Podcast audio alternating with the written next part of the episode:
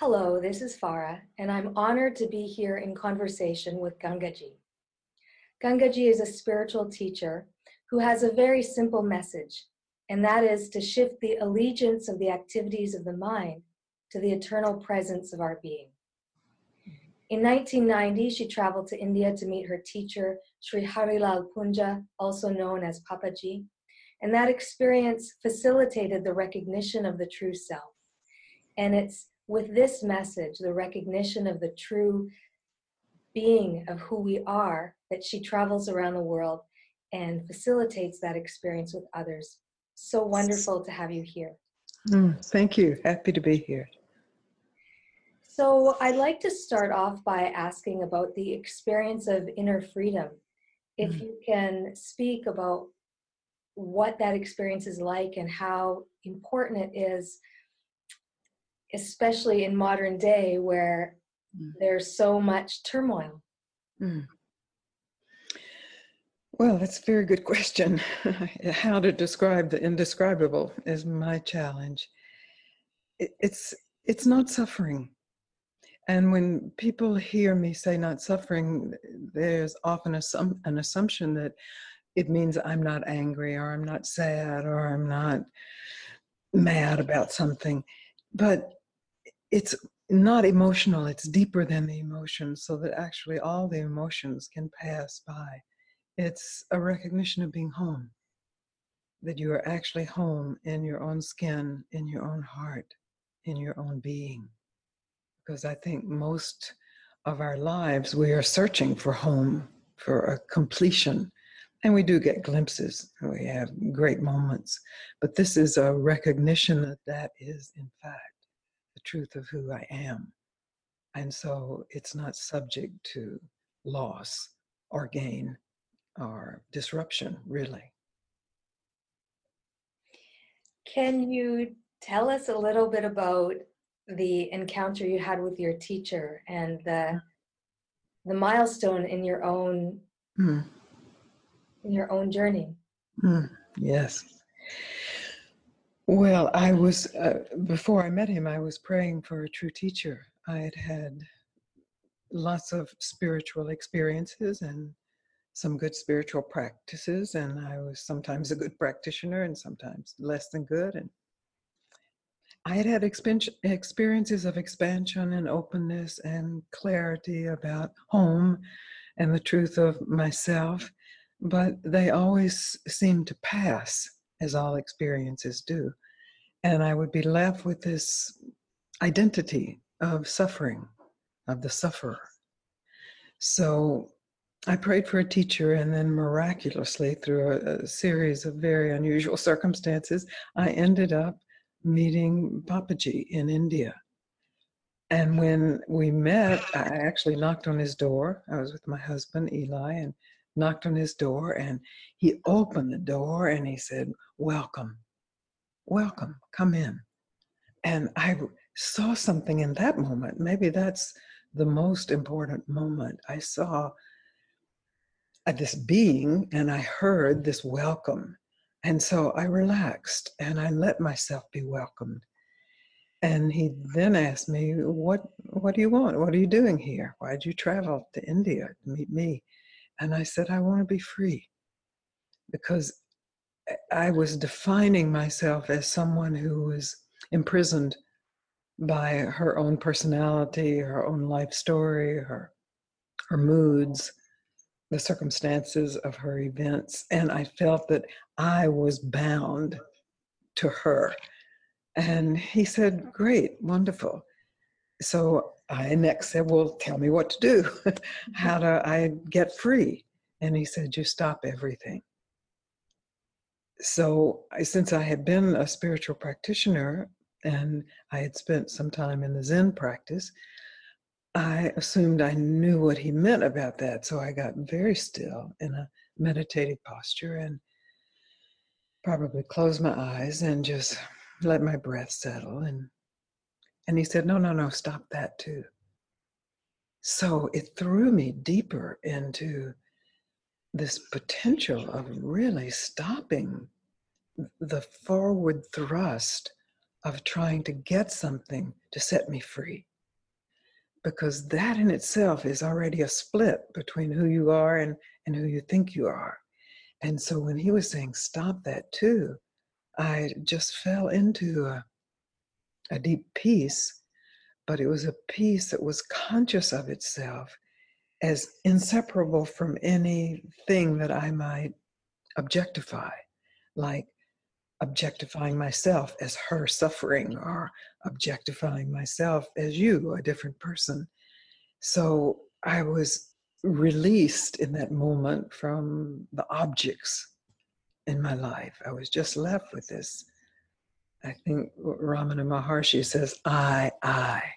So it's I experiencing and seeing in experiences and what looks like separation oneself really home and of course that got challenged later uh, by him and just by circumstances of life and and in the willingness to meet the challenge without trying to run away from it or fight it or make peace with it just to meet it openly the challenge whatever it might be emotional or circumstantial became a catalyst for a deeper realization of that so then it wasn't something i had to keep it was something that I could discover at any moment by just stopping, by stopping everything, by by really being here and being present. And he he asked me to to invite you and everyone you know to actually taste this and see if you like it. And if you like it, you can discover it to be your own true nature, the truth of yourself.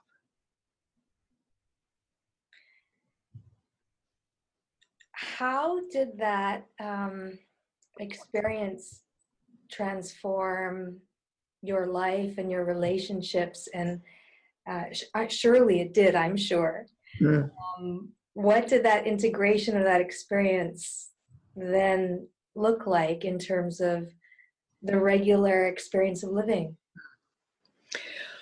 Well, a major part of it, maybe maybe the major part of it was the recognition that this had always been here that i wasn't really gaining something like a more elevated higher self i was recognizing what had always been in the background. And in that moment of recognition it was just so obvious that it had always it, it is who i am. So it, it changed everything in one sense and nothing in a, a, more mundane sense. I, I still had the same personality. I have the same mm-hmm. personality and same likes and dislikes, and the rest of my opinion is the same. And but my suffering was gone. I, I wasn't under the illusion that if I changed my personality, then I would be happy or if I changed my circumstances, that would give me freedom. Or if I were a better meditator, that would, would bring perfection. I was at peace. I am at peace. And in that peace, there is, was plenty of room for this persona that I was somehow trying to polish and, and make right so he also gave me this job to do, which was to meet other people and invite them into this. So that certainly changed my life. I went from playing the role of a student to playing the role of a teacher. so, but I found that actually I'm still a student. I'm just a better student than I was before. I'm paying closer attention. He said once that nobody gives satsang because we at that time we're talking about let's go Papaji's giving satsang and then Papaji asked Gangaji to give satsang, but he said nobody gives satsang. We all attend satsang. So if we attend satsang, we are really listening deeply to the the truth that is available in everyone already. So you you travel around the world and meet many different people. Mm-hmm. And mm-hmm. what is the um, biggest obstacle to this experience mm. that's within us? Well, it takes lots of forms, but if you chisel down into what the real obstacle is, I would say mostly what I see is a kind of form of self hatred or a sense of, I don't deserve this, or this couldn't be happening to me, or not yet for me, which is a self doubt. So, different forms of self doubt based on, I mean, the, I'm not saying it should be, oh, I deserve this, and yes, this is who I am, because that can be a, an obstacle too. It's some belief in the the personhood as being the ultimate truth of who you are, rather than recognizing that whatever your person is, however it's formulated in whatever unique ways, inseparable from that is this radiance that is alive already with self knowledge. So it's a matter of bringing your attention to that. And most people's attention is spread out in lots of directions with hopes and fears and memories and future projections. So it's really just the willingness to come back, as he said to me, to stop. So the willingness in this moment to have nothing going on, to have no future, to have no past, to not gain anything, and then to, to recognize what is always here. Who are you?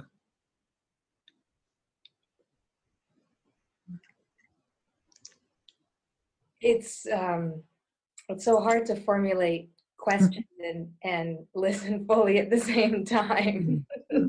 That's good. it's just part of the experience. I'm sure that you're trying to facilitate in people. Um, are there certain practices that are conducive to the experience of stopping and being present with with who Mhm. you are? Mm, yes, as well, first of all, I would say it's essential that you recognize what you are practicing, what your daily practice is, what you're telling yourself daily. And for many people, that is a huge shift to actually hear their thoughts, to overhear their thinking. And the, the power to do that grows with the practice of it, with the willingness just to just to hear what you're saying about anything, whether it's meaningless, you know, this table is square, just to be able to hear that, then you can hear the the induction that we give ourselves into this trance of suffering. You can hear it as it comes along, like you'll never get it right, or you, are already better than these people if it's an inflated version. So you can hear that, and then you have the possibility of being still. First, you have to practice the willingness to overhear yourself. And then you, when you have recognized that you are thinking and those thoughts are determining your experience of reality with yourself or other people, you have the choice to actually stop that thought. I had been part of a positive thinking group in the 70s and early 80s. So this is a little different from that. It's not meeting a, a negative thought with a positive thought. Positive thoughts are better, but it's but it's letting the thought, whether it's negative or positive, just dissolve and to recognize you don't need a thought to be conscious of yourself. And in fact, our reliance on thoughts to determine ourselves and to determine what is true is what leads us into unnecessary suffering. So uh, that's a, a practice that many people don't even know that's possible. So that's the first thing. And I call it just telling the truth. Telling the truth to yourself. What am I saying? What am I thinking about this? How am I coloring this experience or this person or or my self-worth or or enlightenment, whatever the subject may be. And if you're willing to just stop coloring it, to let it be as it is, I think many people are afraid that it will be blank or dead or meaningless or it will be scary. That's I felt fear when he first told me to stop. I felt like I would regress back into some person I had been before I began my search. And so there's a moment where you have to just dive into yourself. And it it feels scary or it feels like, well, um, how could I dive into myself? I'm already myself. We we put up a lot of uh, roadblocks to stop the dive because it's so momentous and it's so simple at the same time. It's so present. When I hear you speak about thoughts, I think it is that what spiritual teachings call the ego. Yeah, I, I yeah, I would go with that. It's a temporary definition. we'll see. yeah, because without thoughts, I mean, and I'm not against thoughts. Uh, thoughts are a great human power. And when we think creatively or freshly, we have insightful thoughts and thoughts that have never been thought before. But really, the thoughts that grind us down are those thoughts that we have thought over and over and over, that we're trying to squeeze some life out of, but they're dead. They're dead thoughts. They have nothing to do with the particular situation or the truth of the situation. So we, I think we have to respect our thoughts and respect that that's the way our brain works, and it is for the survival of our bodies, which is already ego. And so I don't see ego as a bad thing. It's just the way we identify with this particular form so that the form is likely to survive. So it's a good thing. It's just when it, it gains power over the experience of life, then we have to recognize where's the source of these thoughts, uh, where's the source of the ego. And you, when you just even stop trying to get rid of the ego, because that's still the ego, that's a thought that the ego is bad and should go, there's a surrender into the source of everything. And then ego, I, am sure I still have an ego. I guess, I mean, I gave it away. I said I have opinions and moods and likes and dislikes, but it, it becomes uh, transparent. It's not the determinant of your joy, of your fulfillment. So, really, this is an invitation to immediate and lasting fulfillment, which is home. And you're free to wander from home free to go to a movie, to get involved in the movie, to have emotions about the movie. But when you know the way home, you don't stay in the movie theater and, and keep stimulating the pain of particular movies. I hope that's clear. That's I've never said it quite like that. You've mentioned the word home several times. How is the experience of being home connected to the experience of unconditional love?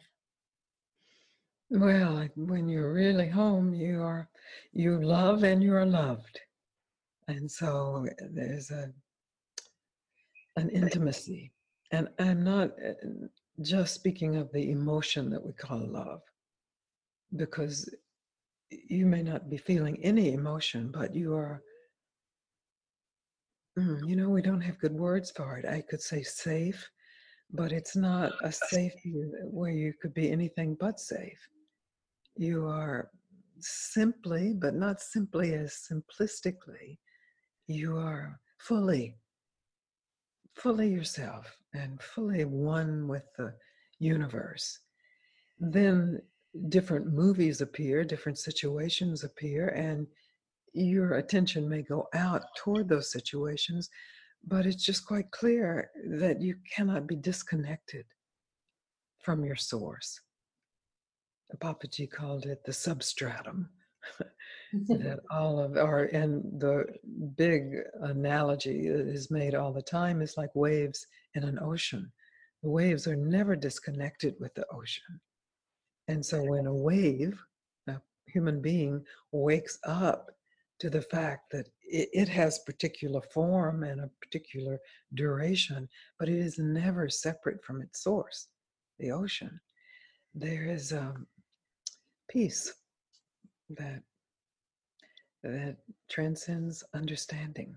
That's simply here as ocean, oceanic peace. Well, that's definitely uh, something that the, the world needs more of these days. yes. Yes. People are hungry for it. Mm-hmm. What is your um, connection to how this peace may may contribute to a different a different place that we live on on this planet? Mm. Well, may all being live in peace, and when you are in peace, you, you don't feel the necessity for making war. So clearly, we are at a place in our humanity where it's necessary to not continue doing things as we have done them mm-hmm. previously, to not have our dominance over the planet be the our primary goal that there has to be something that's discovered if we are even to survive and i don't know if we are to survive as a planet or a species but if we are, it, it can't be the to continue the way we got here. It can't be about dominance because we have conquered the planet and and that makes a mess of things and the mess is growing clearly. So it's a in that sense, maybe the world has always been a mess for the people who are in it, but we are at a, a crucial time, or, or many people experience it's a crucial time in their lives and so I would always ask the question, what is your life for? If since we each have such limited time, how is that time spent? And I don't think anyone can answer this for you. There's not a an answer I would want you to have. I think you have to discover what is your true desire for your particular life. And if it happens to be to discover home or to discover this peace, then there are certain questions you can ask yourself or certain ways to turn your attention to where the peace already exists so that you can honor that rather than betray that. There's some, it's serious. We're in serious times and spiritual inquiry is a serious endeavor. And it's also filled with the lightness of being because that's always present. I read so many accounts of people who survived, say, being in the resistance during World War II or being in Holocaust camps or being in, uh, in dire poverty, being afraid of bombs dropping at any moment. And they were all still able to find some release in their own in the discovery of their own presence. I don't know that all people in those situations could find it, but there are many accounts of people in whatever circumstances. And so we are in our particular individual circumstances as well as our collective circumstances. And all of that can support really discovering who am I? Who are you? What is the boundary between you and me? Is it real? Does it have a substance? What's the boundary between one wave and another? What's the boundary between consciousness and different consciousness? What's the common denominator? And to recognize that, then you can live your life in a way that's free. Because really, that was our initial questions was about freedom. And so what are you made for? Uh, we're made for different things. Some people are made for political and social activism. Some people are made to be hermits. You can discover that for yourself when you're free. What's your real affinity? And then it serves whatever you do, however you live. So, this is really connected to our the purpose of our life and how that can mm. contribute to life on this planet and other all the other humans that we share this planet with. Yes, may all being live in peace and happiness. It's a it's a huge. I think that's a Buddhist statement originally, and it's but it's that encompassing. This is it's not for the select few. It's for whoever is interested to turn their attention inward and and may that spread as it does spread. It is we catch it from each other. Just as we have caught each other's suffering, we can catch this joy that is here. We have permission to catch that too. I um, I know that you know in the beginning you spoke about something that's much deeper than the level of emotion. Mm. Um, but in terms of you know your your hope or your wish or your as- biggest aspiration for your own life, Mhm. what is that?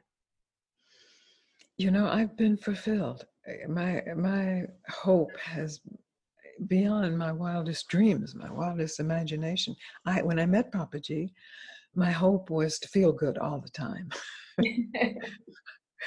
But when he said stop, I actually surrendered that hope and I got to discover what what is fulfilled even when you don't feel good.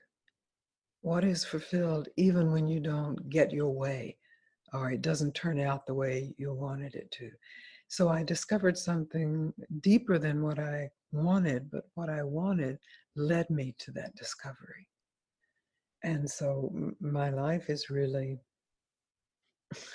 in celebration of that, in the prayer of thanksgiving for that, and in and sharing myself and my experience with other people who are interested in that or drawn to that in me in, in some particular way, resonating with each other. So I, I have a very lucky life. It's been uh, such a wonderful experience to to be with you and to um, to really experience and and receive Mhm. uh, the blessing of your life. Mm. And uh, so I hope that many people can also through this um, this video podcast can also experience that. Mm. Well, they will from you too. It shows.